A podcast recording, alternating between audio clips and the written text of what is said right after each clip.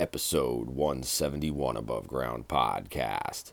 The Way Out is Through with Valerie Brasseau. Disclaimer The hosts of this podcast, Timothy Patrick and Will Foley, are by no means medical professionals.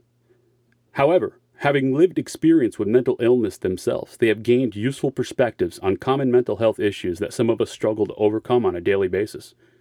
By sharing their stories, they hope to create connection. By creating connection, they hope to help you find your purpose. And through purpose, we can all begin to build the foundation for positive mental health. This is Above Ground Podcast. Coming at you live with real conversations about mental health from the peer perspective, it's time for Above Ground Podcast. Now, your hosts, TPP and Will Foley. Hey, what is up, everyone? Welcome to episode 171 Above Ground Podcast uh, with uh, our very first repeat guest, uh, Ms. Mrs. Well, I have to get her married name right, and I apologize, Val. I should have looked it up, but uh, Valerie Brasseau is back on uh, to talk about her wonderful new book of poetry and all the wonderful work she's doing up in Canada. Um, amazing woman, uh, kicks ass, and she'll be coming up again, and that's our first repeat guest. And now that summer is winding down, we're getting into walk season, and that's why I wanted to talk about next Sunday, September 25th. That's coming right up in a few days, uh, and it's going to be the Capital Region Walk for Rita 2022. And we are going to be at Spa State Park, Saratoga Spa State Park, uh, up off of Route 9.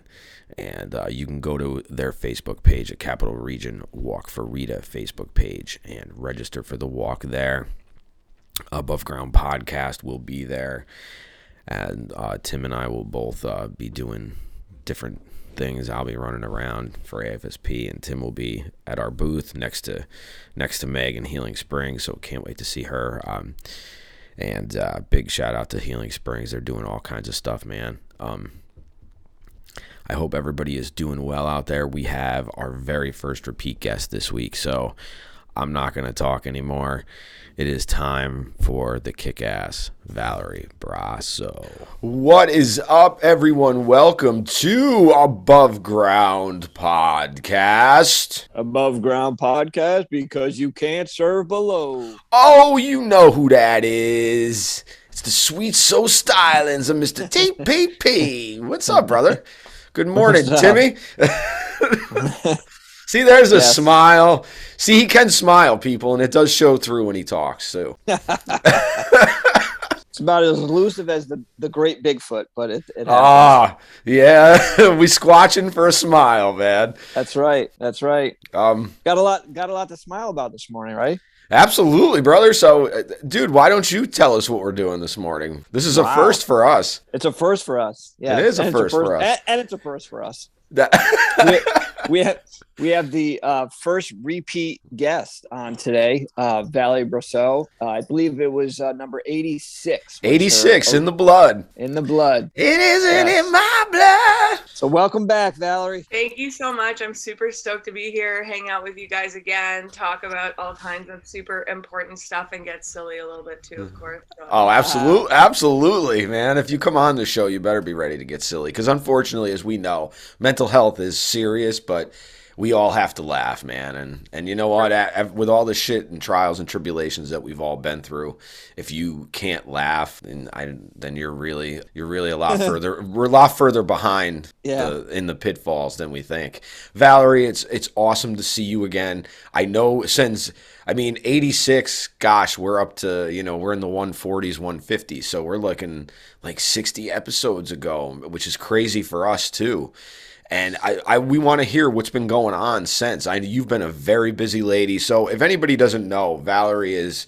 Uh, she's a mental health advocate, a trainer, a writer, a speaker. She's also a kick ass martial artist. And she's not just a survivor, like, she is a thriver. She, like, totally kicks ass. And I, we just want to know what you've been up to. There's there's so much to talk about. I don't even know where to start. I'm just happy to be back. And um, actually, what I'm going to start with is a bit of an anecdote saying that if you can't laugh about it, you're, you know, you're not where you should be. I was at the pharmacy the other day And I, working for myself, having my own business, I don't have benefits. And so I pay for my medication out of pocket. And I go to the pharmacy and I pick up my psych meds. And it was just happened to be that at that time I was renewing all of them at the same time, which is quite costly. And I look at the pharmacist and she brings it up and I say, Oh, well, it's, uh, you know, it's expensive to be crazy. And she looks at me and kind of goes, mm, How would you like to pay for that? it is quite alarming the reactions to get from people when people are forthright about their own issues and it's just like how uncomfortable people get. But as we know these are uncomfortable conversations. Of course. And, and i and, think that the more we can use a little bit of humor and infuse a bit of levity in a respectful way we can make that topic more accessible. But she just did not really know how to respond. And I was thinking, you work in the medical field, you should be a little more comfortable with this topic. absolutely, absolutely. I agree fully with the uh, added add in like the the humor part of the thing because I I think it makes it easier. It breaks down a little bit of that wall for people, and um, yeah, they may not know how to respond, but maybe if it happens again, you know, second, third time or whatever, they'd be like, oh, okay, or at least get a smile out of it, and yeah, you know, be a little bit more at ease exactly. It's it's just my way of saying you know i recognize that i have challenges and it doesn't always have to be doom and gloom. And if i'm willing to be open about it and and be a little tongue in cheek about it it's okay for you to discuss it as well you know? Yeah i think that's i think it's brilliant.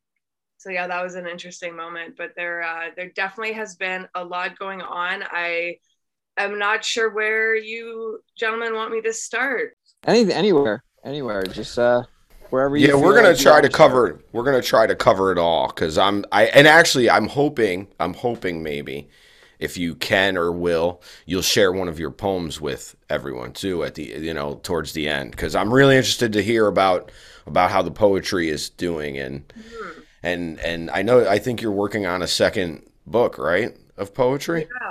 so there's yeah there's a lot going on right now so in um May of last year, I published my book of poetry, which I have right here with me.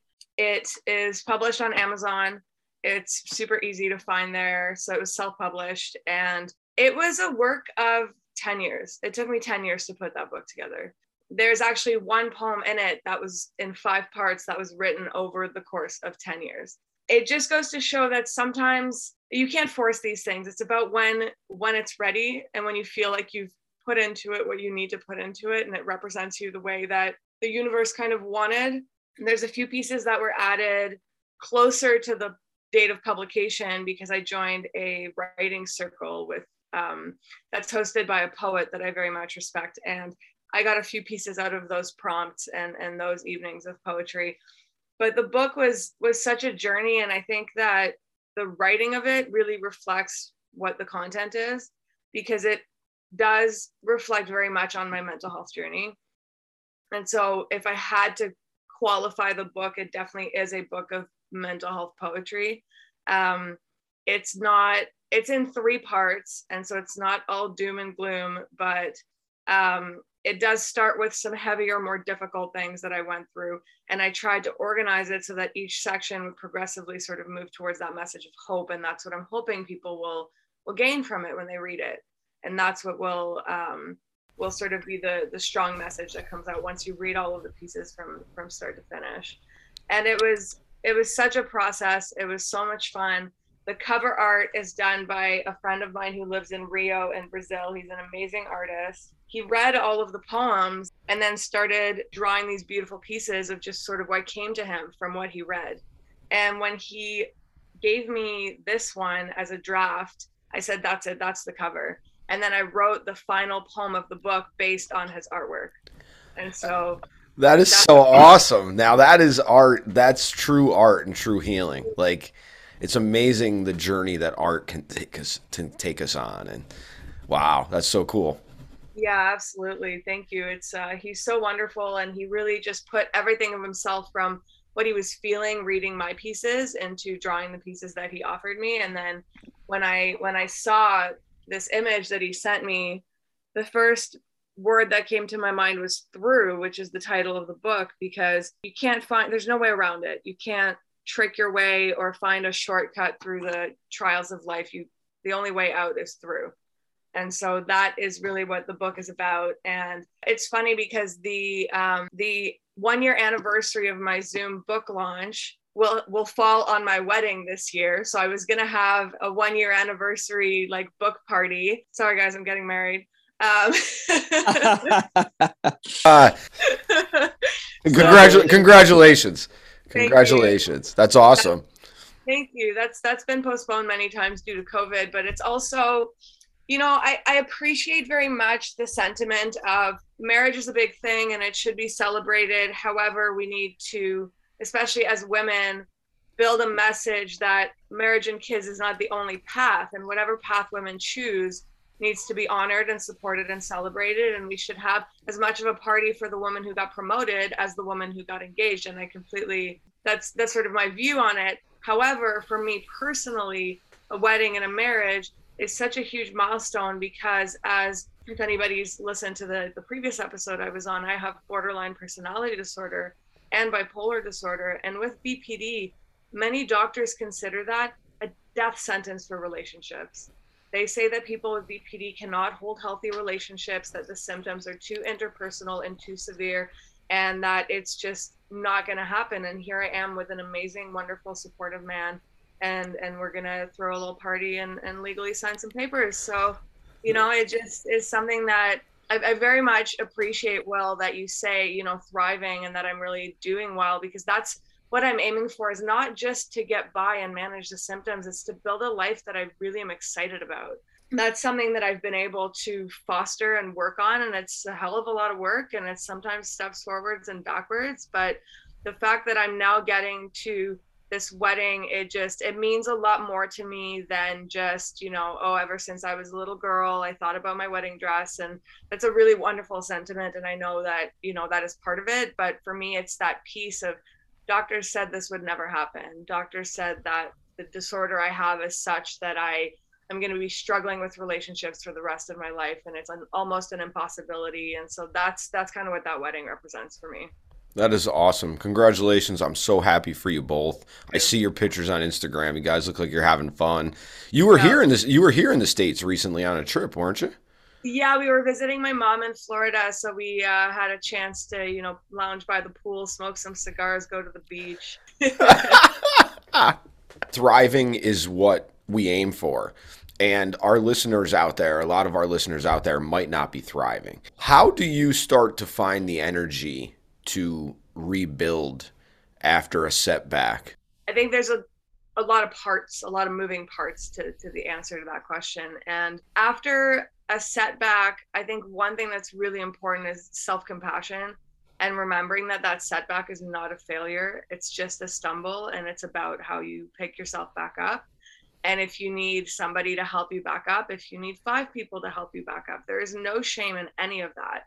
You just have to try to find, and it's not about silver lining it, feel your emotions, feel the tough stuff, process it, but also find space for honoring the fact that you have strength and resilience and you're still going. And if you're in general in your journey of recovery in that place of getting by and you're not quite living the life you want yet, I think something that can really help is something that I try to do every day, which is infuse little moments of things that are meaningful to me or that make me feel valued or that bring joy into my day. So I have a checklist that I use in the morning, and my morning routine, I try to put on a playlist of music that really gets me going. And it doesn't have to be, you know, super happy music to ignore the fact that I'm sad. If I'm sad, I might listen to something a little bit different, but just music that inspires me. Or I have a, a YouTube playlist of a lot of poet, um, spoken word poems from poets that I really love, and I'll put that on the big screen TV, and that just fires me up and, and gets me going. So just little moments of joy and it doesn't have to be oh i love my whole entire life all the time because nobody's like that but finding those moments where you can infuse a bit of joy a bit of meaning a little bit of feeling good about yourself if you don't have the energy to do something. It's about little baby steps to start building that momentum. And if you look at step by step as opposed to the whole big picture oh when am i going to be married with a house and kids and vacations and two cars? And you're going to get super overwhelmed if you look at at that big picture. So looking at the steps that are going to get you there and taking them one at a time can really help as well. Uh, very valuable advice from someone who's who's who not only talks the talk, but she certainly walks the walk and rolls the roll too, man. Because she's a now you uh, you're a black belt, right? I'm a black belt in karate. I have a purple belt in Brazilian jiu jitsu. Okay, yeah. See, she really rolls. yeah. Those are those are actually very crucial things that you had, had listed. Those I, I feel like those are very spot on.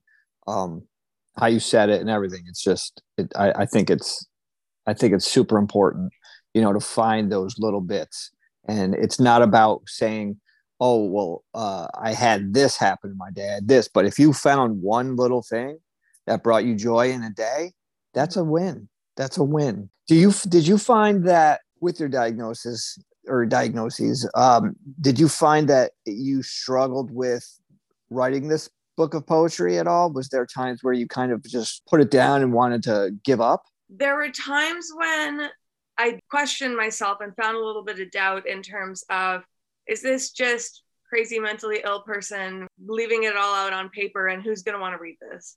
And you know, am I am I delving too deep into things that people want to sweep under the rug and ignore and and is that you know who's who's going to really connect with this book but as the as those 10 years sort of went on there are pieces in here that i've performed at open mics or that i've uh, posted here and there or you know in, in other magazines and stuff and the reception that i got for those poems just really showed me that i had to keep going and finish this book because people were really connecting with it and really finding solace in the fact that they weren't alone and somebody had managed to put their experiences into words. So, despite that doubt, I kept pushing. And when the poems came to me, it's it's interesting because I, I read Stephen King's memoir and I find him very interesting because uh, great book. Sorry, I, I'm so I but not too many people like his memoir on it's called On Writing. Yeah. And I I was so inspired after listening to that. And it's such a long, in-depth book and it's not really necessarily all about the process of writing even though he covers that towards the end. His yeah. his story is incredible and what he's yeah it's and it's it's so awesome. So I, I apologize. No, I totally hear you. I loved the book. I loved the memoir part of it and and the writing process part of it was very interesting as well for me because he is a lot more militant about it it's you know i'm going to lock myself in this room for 4 hours i need this many words no radio no phone no nothing whereas i find that maybe if i were writing fiction or nonfiction that would work for me but with poetry it had to come when it wanted to come. And so I would experience things and then it would come out on paper. And it just ended up being something that I realized people wanted, even though they didn't know it yet. You know, I uh, I just knew that the pieces I had shared already that people were connecting with them, so I had to get this done.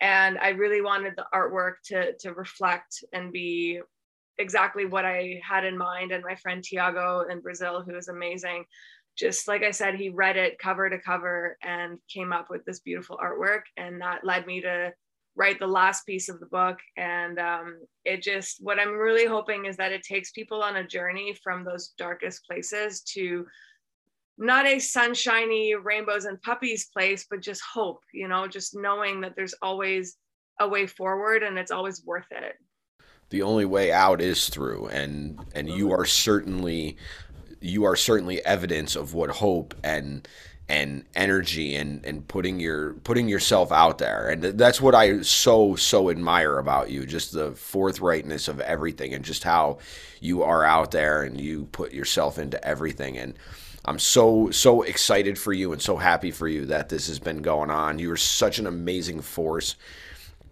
that you need to you you need to be heard. And i so i can't thank you enough for coming back on because like we, we love you. It's awesome. We love your work. Um, you need to go to her website valeriebrasseau.com um, she does uh, she does trainings and she does groups and stuff. You do one-on-ones. Yeah. And how is that going? How is your one-on-one trainings and trainings and speaking mm-hmm. stuff coming since covid? It's it's been i'm sure it's been quite the journey and how did that how did covid and coming out of that play into your into your recovery and Mm-hmm. It's uh, it's been interesting in terms of the business. Definitely a lot with COVID. A lot more corporations and companies were reaching out to me for sessions for their staff, for presentations, for trainings, and so with that, I was doing a lot of your sort of mental health at work and isolation and connection within a, a COVID workplace and things like that. And um, that was really great to connect with employees who maybe very rarely have the chance to have a forum where they can talk about mental health. So that was super cool. With my one on one clients, it's always been via Zoom. So COVID didn't really alter that very much. But there's definitely more people with everything that was going on who started seeking out the support. So I have a, a, a pretty good roster of one on one clients that I work with right now on that um, sort of I call it sort of elevated peer support because it comes from the lived experience, but there is so much education and background behind it as well.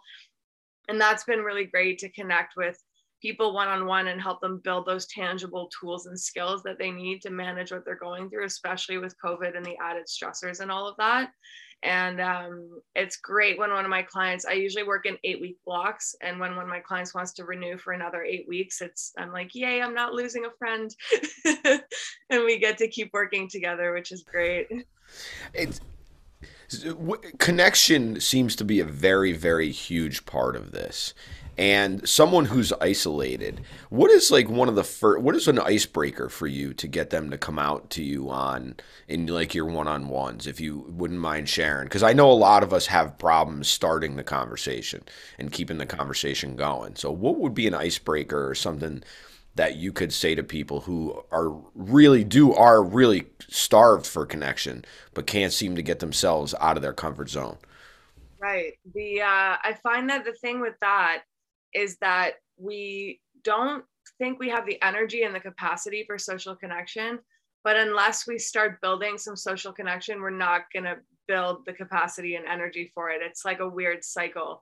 So when I speak to people who are hesitant, um, I mean, sometimes it really just starts with a text or an email to try to even get them on an intro call because I do sort of an exploration call for free with all my clients because I they need to choose me i need to choose them. It needs to be a relationship where we feel comfortable with each other we feel that it's going to work and um, I also make sure that a they're not dealing with things that I should refer them out to a psychologist, um, like deep-seated trauma, things that I'm not equipped to deal with, and I need to make sure that they're ready to put in the commitment as well. And if they're not, there's no shame in that. It's just not where they're at in that moment, and maybe we can work together in the future.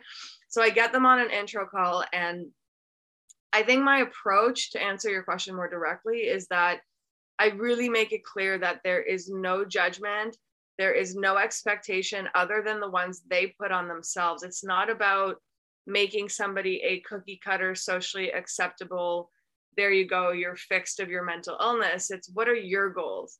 What do you want? Where do you want to go? What drives you? What are the things that make you feel like your life is worthwhile? And let's work on those. And really making it clear that there's there's no judgment there's no pressure and you know sometimes we just sit in silence or somebody will you know i've had a client just kind of sit there and cry and i just hold space and it's okay let it out. I, we can talk once once you can take a breath and it's all good you know where i've been in the same place. So knowing that there isn't that pressure to be what we so often deem socially acceptable and and you know not awkward and just it's it's all about being raw and real. And i think that opens the door a little bit for people to be more comfortable with being vulnerable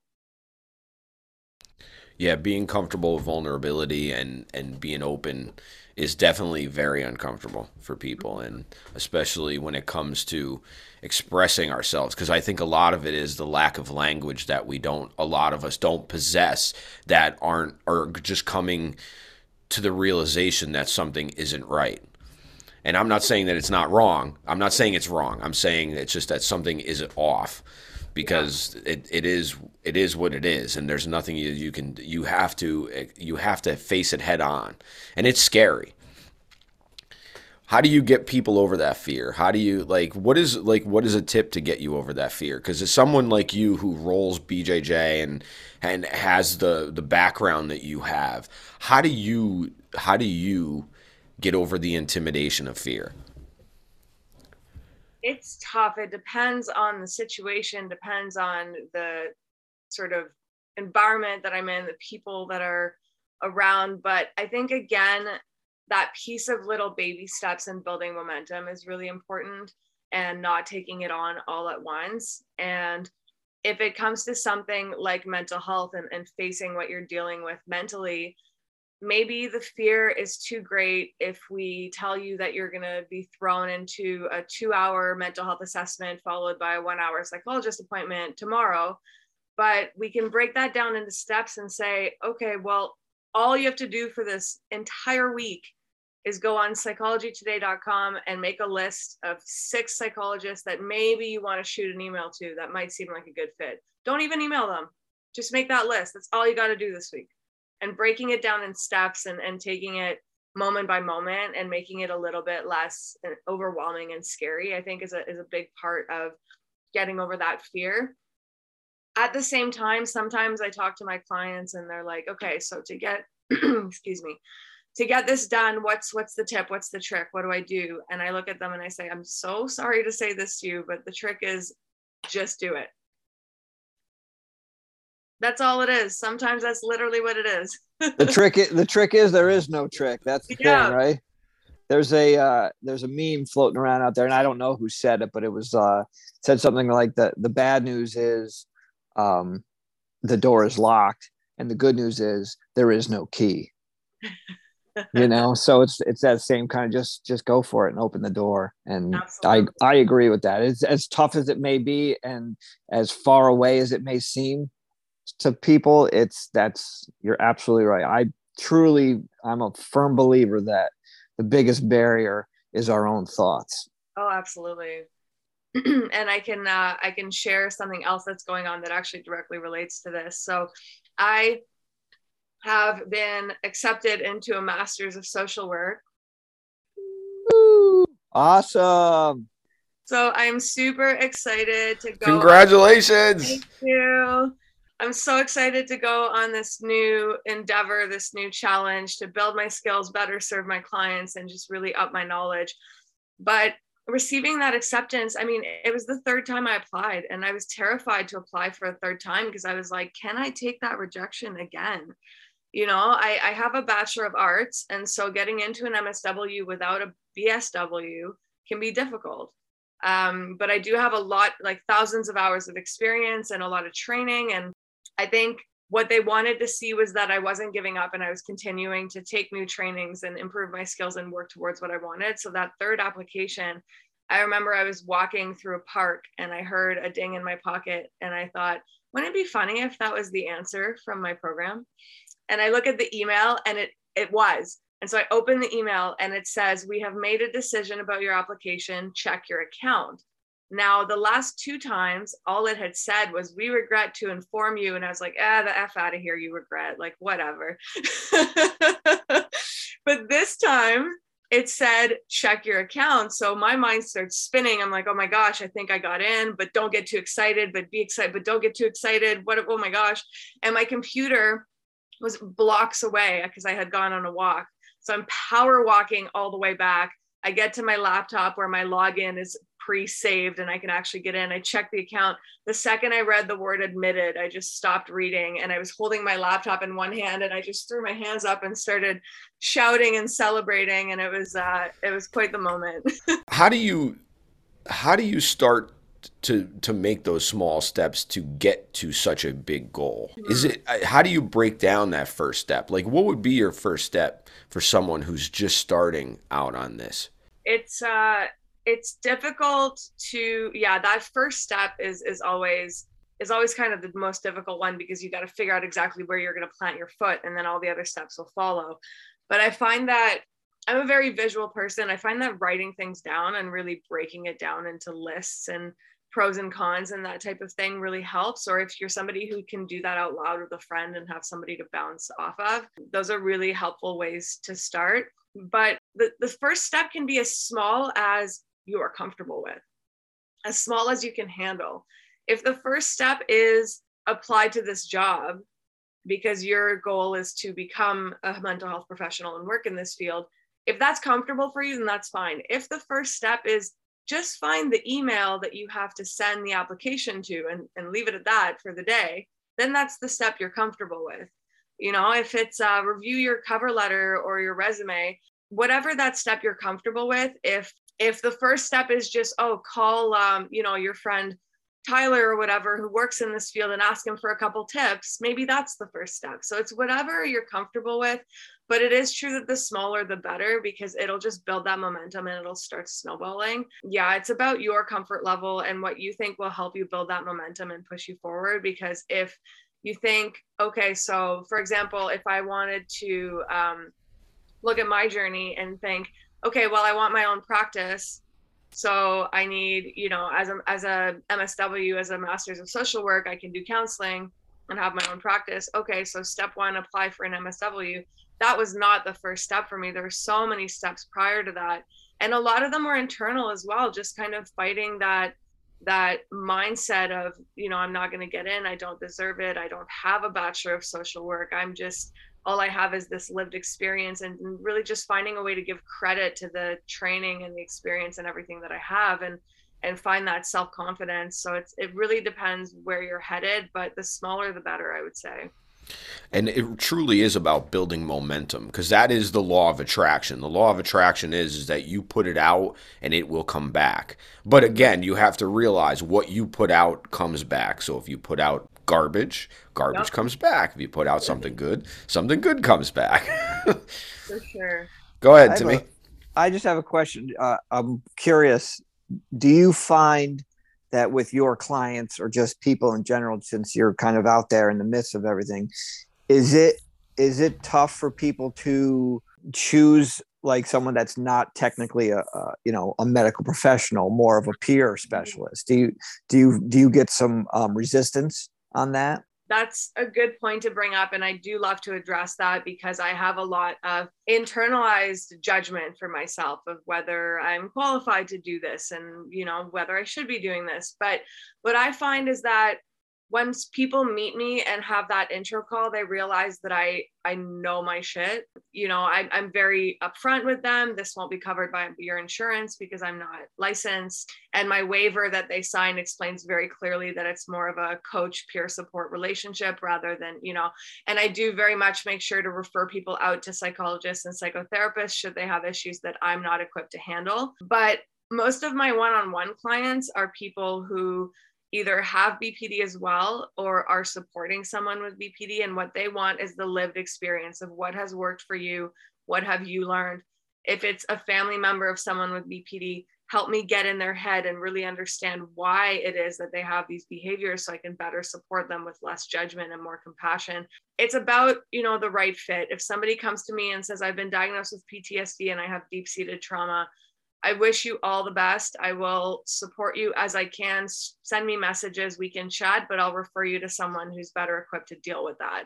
So I'm, I'm very upfront about that. And with corporations and organizations and schools, I find that I, I do believe my business will grow more once I do have that accreditation. But I find that if they meet me and, and see the passion and the um, the aptitude I have for connecting with the crowd, that's more what what speaks to them, and the fact that I can start an open conversation and get that discussion going. And uh, because we're sort of, especially with with companies, we stay a little bit more surface level in terms of mental health, so they don't need somebody who's done you know a four year degree in psychiatry. They just need someone who can facilitate that conversation who understands how to break down stigma and who can share some personal uh, pieces that help people connect understand better and feel less alone. I can speak from my own personal experience about imposter syndrome because i've mm-hmm. i've i've struggled with that myself especially applying for that new position that i'm like okay am i qualified enough to do this? Even though i have like certification or whatever have i learned enough? And sometimes that comes at a very big cost because you you you hold yourself in smaller spaces because you're afraid to reach out. How how does someone who is is struggling with that imposter syndrome start to break down why they think that? That is something that I still struggle with a lot. It's one of my one of my more difficult sort of mindset changes that I'm trying to make and I have I have a friend who's a, a business coach and more of a mindset coach I guess and and she is constantly telling me that my my systems and my you know the way that i run things and the way that my business is structured that's not where i'm finding that i'm at an impasse. It's really just with my mindset. And and she's right. I mean i can't pitch a company a certain price for a one hour presentation if i don't believe in that price if i don't believe that i'm worth it and that i deserve it. So it, it is very difficult. I struggle with it a lot. I try so internal validation and finding it from yourself and believing it yourself from the inside out is obviously ideal. But if you're not there yet i find that using external validation there's nothing wrong with that. And i like to keep emails and testimonials and, and feedback from clients that i've had and reread those when i need a bit of a boost that that tells me okay people appreciate your work and they know that what you do is valuable and, and just kind of give myself a reminder in the hopes that one day i can sort of generate that from for myself from myself you know I love how you have come up with your own hype tracks. And I and actually I got an idea cuz cuz you speak so great that you ought to record yourself reading the testimonial so you can play it whenever you, whenever you want. That's not a bad idea at all. Yeah, syndrome is is killer, and it, it's really hard to to let go of. And it's something again, it's step by step and baby step by baby step. And uh, and I, I read something recently that I um, that I really liked. And it said that we we use the word baby steps to mean sort of tentative you know little steps where we're testing it out and seeing how far we can get. But how do babies walk? Baby steps are actually just full of unbridled confidence and they fall and get back up and keep going and so i much prefer that yeah they don't know that they don't know the word failure yeah, know? exactly. I think it's like they got you. You have a little bit of that in your brain. Like I don't think uh, give up is in your vocabulary. You know, it's and I think that's part of it. Yeah, it's it's definitely crossed my mind many times, but I just gotta swat it away and and just keep moving and and know that know that it's gonna be worth it. It's never easy, but it's always worth it. I I have a question actually, kind of uh, more on a personal level for yeah. me, is talking about the like the internal and external validation. So what in a case where say if if you have some of the internal validation and you're like I like this, I I believe in it, but then you you try to put it out there and you don't get any kind of positive mm. external validation. Like then do you cuz I know for me I then I, I I unfortunately start questioning it. Right. You know, that's when the doubt comes in. Do you have you ever experienced that or do you know any tips on on how to deal with that? I feel like many times if you don't get the reception you were looking for and you're really feeling passionate or good about something, you put it out there and the response is not what you were hoping for. I think you just haven't found the people that it was meant for yet. I think that's that's a little part of it. I can relate this to to poetry. I mean, I've shared poems in that writing circle where I get really great feedback on how to improve it, but I I felt so strongly about it, and the response I got was a little womp womp. What I think in those moments is okay, well, I'm really grateful for the feedback on how to make this piece better. So clearly, somebody connected to something in there.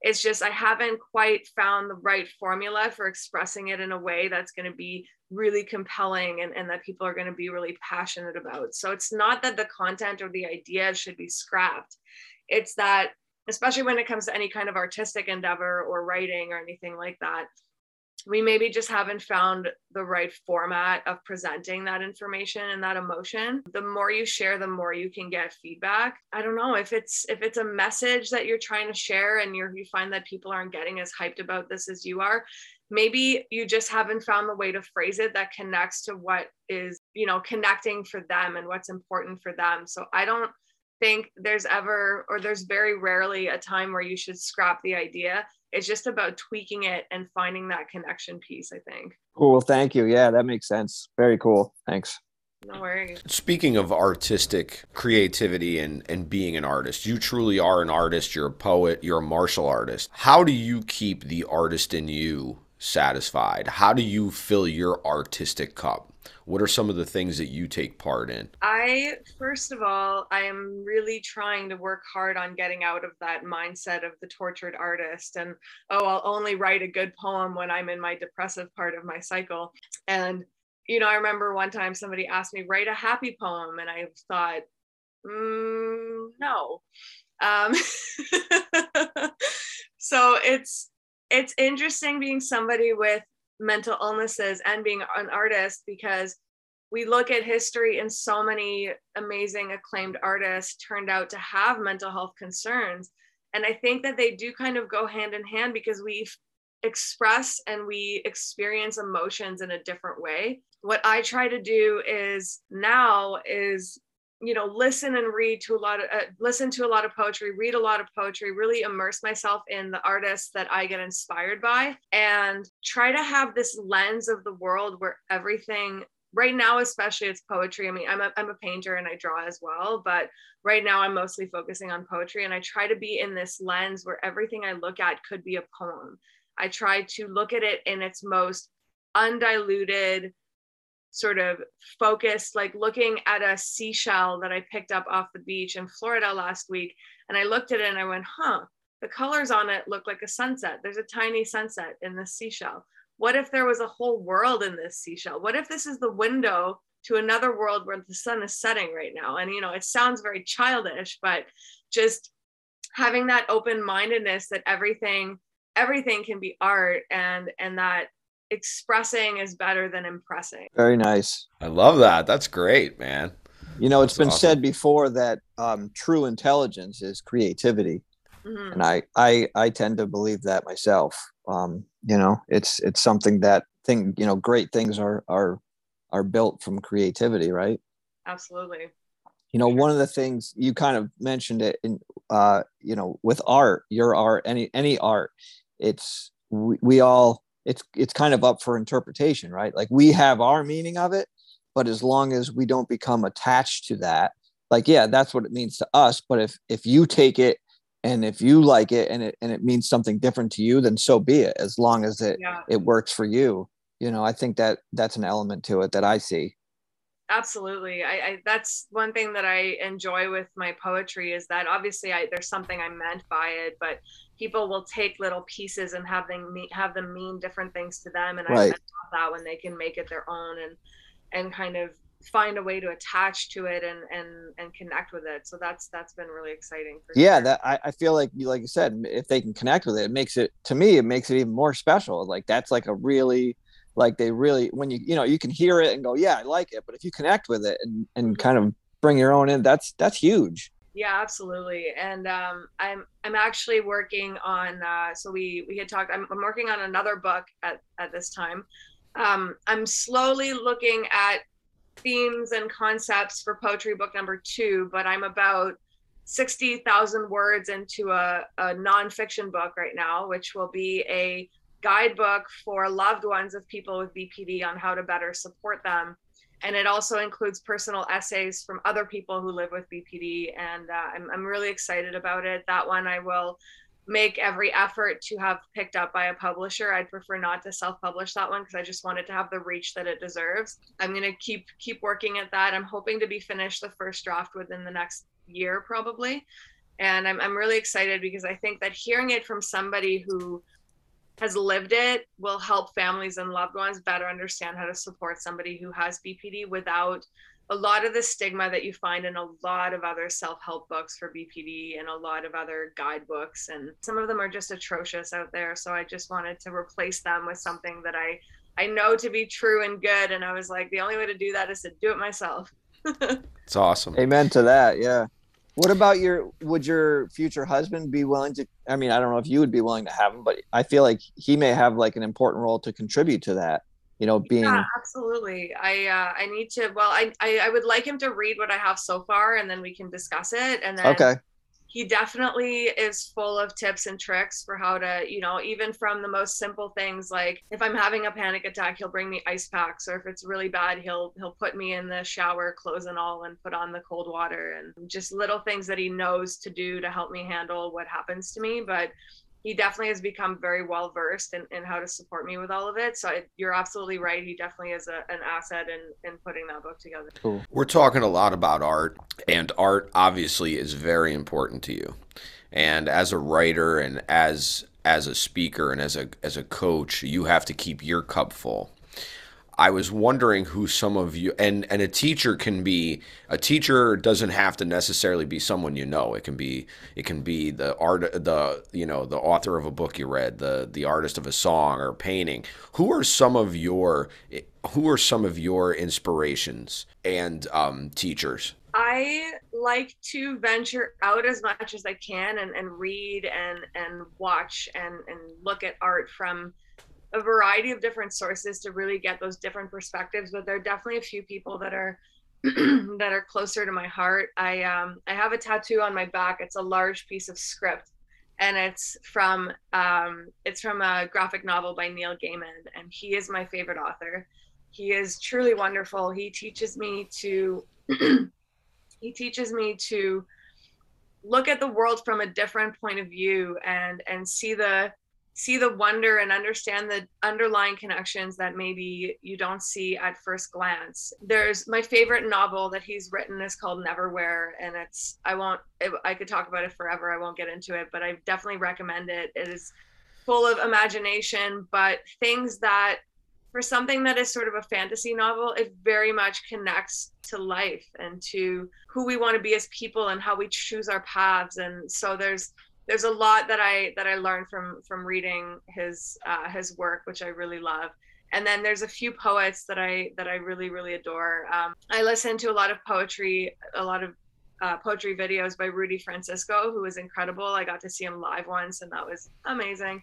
Um, he writes a lot of poetry that is real and raw and to the point, but there is always hope it's it's really amazing. And then the writing circle that I was a part of was hosted by um, Neil Hilborn, who's another spoken word poet, and he talks a lot about his mental health challenges in a very in your face kind of way which i really love. And i could i could name a lot of different people but you know there's academics as well. Brene brown is amazing. I love reading her stuff and watching her ted talks and i, I get a lot of um, inspiration information and knowledge from that. So there's there's a myriad people that I could list, but I think you're right that it you can't be in this sort of bubble of your own art, this echo chamber. You have to be inspired by others and look for other things, even if it challenges you or feels a little bit uncomfortable. That's where you're going to grow from, right? Absolutely, because growth comes from the uncomfortable, uh, the uncomfortable stuff. I am curious to know how, how you defeat self doubt and artist and writer's block. I'll call it as an artist we can get in our heads too much because that's where our art comes from and our souls and we have to tap into that. How do you when you're when you're feeling the self-doubt what is some things that you do to to get that creative juice flowing again if you find yourself blocked? That's that's a tough one because sometimes you really don't know what to do and when that happens, that's when I find that I delve into other artists and their work and try to just forget that I even am an artist and just feel what they're feeling and see what they're expressing and, and get really immersed in that. Um, sometimes, if it comes to writing, you just got to write. The first three drafts are going to be garbage, but you just keep writing and you'll end up with. I mean, I wrote a poem recently where one line was good. That's all. That's all that was good of that poem but I held on to that and I can build a new piece from that one line. And so whatever that garbage was, it had to come out to make way for for the better stuff that came out afterwards. So sometimes it's about just doing it. I mean, I've done three drafts of a painting before and I I end up throwing out, you know, just copies of it that were not up to what my imagination had thought when I was planning this painting. So it's uh it's a never ending process and and like i said that external validation does help quite a bit and if i have to rely on others it's not about seeking reassurance and being lauded all the time but just having somebody give you a little bit of perspective and tell you you know no this is great and maybe you can um, adjust things a little bit here, or maybe the shadowing here can be fixed a little bit, but the piece as a whole is not bad. Just getting some feedback can help as well.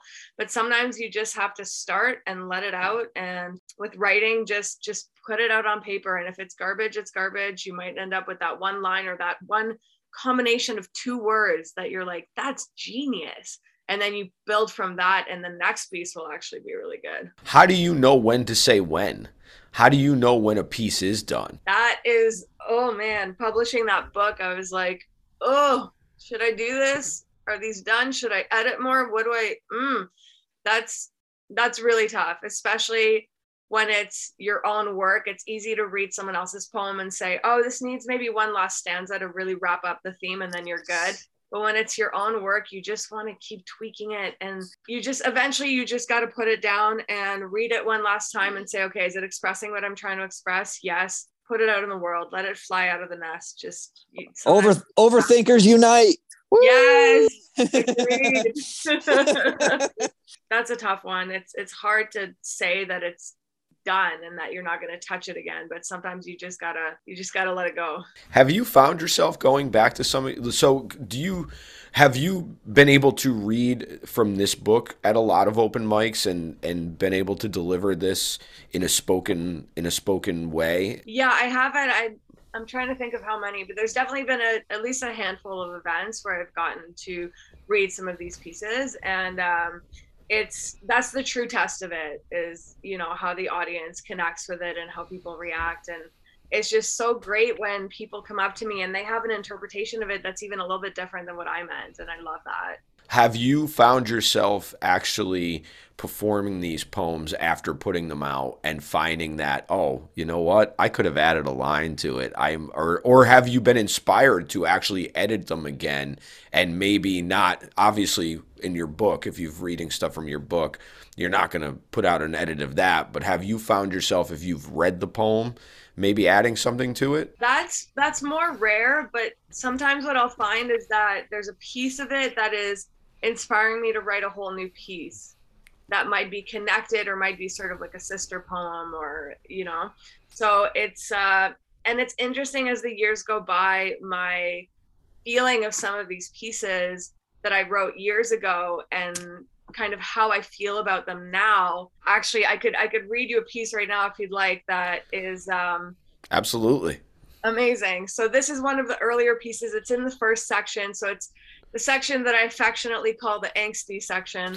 And uh, it's a piece that I read now and I think that's not really the place I'm in anymore but it was at that time. And so i have to honor that that is you know that angstiness and that that sort of mood that it was in is is where i was at at that time. That's, yeah that's part of who you are. And that's part of wh- how you got to where you are now. Exactly. i agree. It's, it's not something I would write now, but I I have to honor it and I think it's part of that journey. So this piece is called Because It Is Beautiful. I sit with the night, with the darkness, even during the day, because it makes for a better story, because it is beautiful. I sit with all the ways to self harm that the world turns a blind eye to or stares at in wonder, because it is compellingly dark, romanticized because it is beautiful. Smoke rings escaping kissable red lips, crystal beads of condensation on the neck of a glass, exchange glances and poignant anonymity. Watch me chain smoke until the nicotine reaches down through my lungs as I breathe it in and let it pull out my heart past all the words stuck in my throat. Isn't it beautiful when I offer you my pain in a way you can quote? Because it is beautiful, I will show you how beauty can be lethal. The despair comes on like a touch so sweet and soft. It sneaks into my brain like cocaine thoughts, cutting lines of hopelessness on a dirty bar, and the reflection seems so far away. Can you smell it on my breath? The shot of despair I chased it with, but all the bartender sees is the red lips, the celluloid story he could have a walk on role in sip after sip. I could be a tortured artist. I could cut off my ear and mail it to my past as a ransom demand for my sanity, mutilation for the sake of vanity because it is beautiful. The keening sound of pain so ugly that it becomes beautiful. Does it take you away? Just for a moment, does it make you feel more alive? Does it show you a glimpse of meaning, a nuance you've been fearing, the depth of a gradation you dare not wade into further, than a brief contemplation to excite your soul because it is beautiful. I am an ache. I am a disturbance.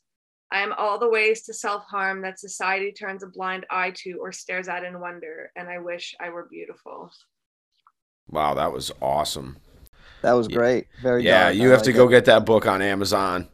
Valerie Brasseau through. You have to get that poetry book, man. We're gonna share the we're gonna share the link in the show notes for this episode, and obviously the information for all of Valerie's stuff. Valerie, you obviously by the time this comes out, it'll have been a while ago, but you were recently on an episode of the Misfit Therapist. Yes, I was. That was so great. She's Yeah, amazing. she's, yeah, she's great. Yeah, she is super awesome. That was that was a great conversation we had with her.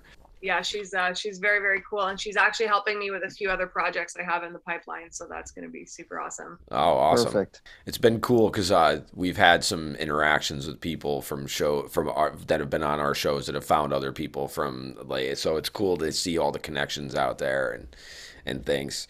Wow, Yeah. that that poem was awesome, and you are truly a beautiful soul and the energy that you put out into the world man is is is coming back. And and it's so great to see people thrive after such such hard times. And you are truly a beacon of hope in in all that and i hope that and i hope that that continues for you and i hope that that journey never stops and you continue to to put your art out into the world and put yourself into it all just like i know you will but it's incredible and i'm so i'm so grateful that we've had the opportunity to connect Mhm. t- the, over these cu- last couple of years and it's awesome to see the things that you're doing and I, I wish you the, all the continued success in the world with it, man. It's awesome. Thank you. You guys have been so supportive and great, and you know, having you on my Instagram lives and just all of that connection we get to build and keep that conversation going. I think it's so valuable and it's so necessary, and it's so great to make friends that are like-minded and in that sense, and and just really have each other's support. And I'm just really happy that I'm back today, and it's uh, it's really great. Yeah, it's been awesome having you back. Timmy, is there Absolutely. anything uh, we don't we've never had a repeat guest and I I find it to be a little bit odd to ask the same three questions at the end of an episode considering that you've already answered them. But I think I'm going to be kind of curious to see if any of the answers have changed. All right. Uh, it's up to you. Whatever you want to do, man. All right, do you have anything else to to ask No, I, I no, I'm I'm after that. I'm I'm kind of uh no, I'm speechless after that little poem there. So Actually, I just I I just do want to say, like Will said, um, you know, thanks, and it's it's great to see you thrive, but it's also it's better to see you continue to thrive. You know, it's we've heard the story and we've seen your your progression, and to to see you pushing the limits and keep going forward is is is truly something to be uh, admired for sure. It's great. It's a great. You're a great role model for you know this community. Thank you. absolutely absolutely. So, has your uh, favorite word or least favorite word changed? I don't remember what they were, to be honest with you. But I feel like I don't remember either, and it might be similar. Favorite word. Oh my gosh, why do I feel like I'm so on the spot right now? Yeah, writer. A writer who doesn't have a favorite word would be No, freaky. what is this? I feel like last time I may have said vulnerability, which I mean still is very apt because I think that if you can't be authentic and, and truly express what, you know, in any situation, if you can't be authentic and truly express what you're going through, then it's we're not gonna get anywhere, you know. And even the silliest situations, like if you're not gonna be vulnerable enough to say that you don't like this soup because it's too spicy, well, the waiter's not going to bring you a new soup. Send back the soup, man. Send back the soup. I mean, politely, of course. Of course, of course. What about what about a least favorite word? Least favorite. Yeah, what's your least favorite word currently? Currently, um, I'm getting a little bit of little bit sick of people who use the term political correctness to mean that we are being overly sensitive to people's feelings. I think that being inclusive, being respectful, being, you know, anti-oppressive, all of those things is so important. And when you boil it down to, oh, you're just being politically correct, then you're diminishing and belittling a social movement that is really aiming to offer people more dignity. So that that is that grinds my gears currently. I love it. Just like just like all those fucking people used, you know, they oh woke culture. Yeah, fuck you, Yeah. man. You know what? The part part of the problem is is that if we were more sensitive to people, we wouldn't have the fucking issues that we have in this goddamn world. Exactly. I've been changing up this middle question quite a bit. So I'm curious. This is a new one. To me, spirituality is whatever connects you to this world in a way that's bigger than yourself. I am not a religious person. I usually refer to the universe where other people might refer to their God. I think that spirituality is just believing that there are some things we can't understand. There are some things that science can't explain that we, you know, energy and putting things out and what we get back and the people we attract and all of that. So I that to me that's what that is, this sort of nebulous, more ethereal way of looking at the world where of course you know i my first degree is in archaeology i'm a scientist i believe in that and at the same time just knowing that maybe the universe has a plan for me and um, just things are unfolding as they should I love that because my word for my word for the G word is unity. Because I'm Okay, not. cool. I I I don't like the the bit the G word because I it's got too many connotations to me. So I started to refer to everything as unity just because it's the universe, and to me that's what it's all about. That cohesiveness. yeah That's that's awesome. So your your the your favorite word from last time you were correct. Vulnerability. okay perfect yeah so Nice. i'm on i'm on the same train track Yeah, yeah. nice job. Nice job. So if there was anything that you would you could do or that you would like to see done for mental health as a whole without any kind of restraint, what would that look like? well without any kind of restraint there's oh there's so many options if i were to pick something that's a little more quanti- quantifiable and, and easier to explain i think that having a more structured and forthcoming mental health um, support program and teaching program in schools for for youth would be really important so being able to um, have that support there i know many schools have their counselors social workers etc but being able to have um, classes and discussions and things that are just more structured, offering more information. There, there are youth dealing with symptoms and different things where they don't even know that there's a name for the disorder that they're experiencing. So, yeah, I think that that would be one thing. It's starting young, starting a lot younger would be something I would focus on. Excellent. Agree. Love Agree fully. Goes to show language, having the language to speak it, having the words to say it, and and is very important because that is very intimidating when you can't put your words, when you can't put your thoughts into words, and it, it creates this whole anxiety within. Mhm. I said to Will not that long ago. Um, I just recently finished um, the book uh, "What Happened to You."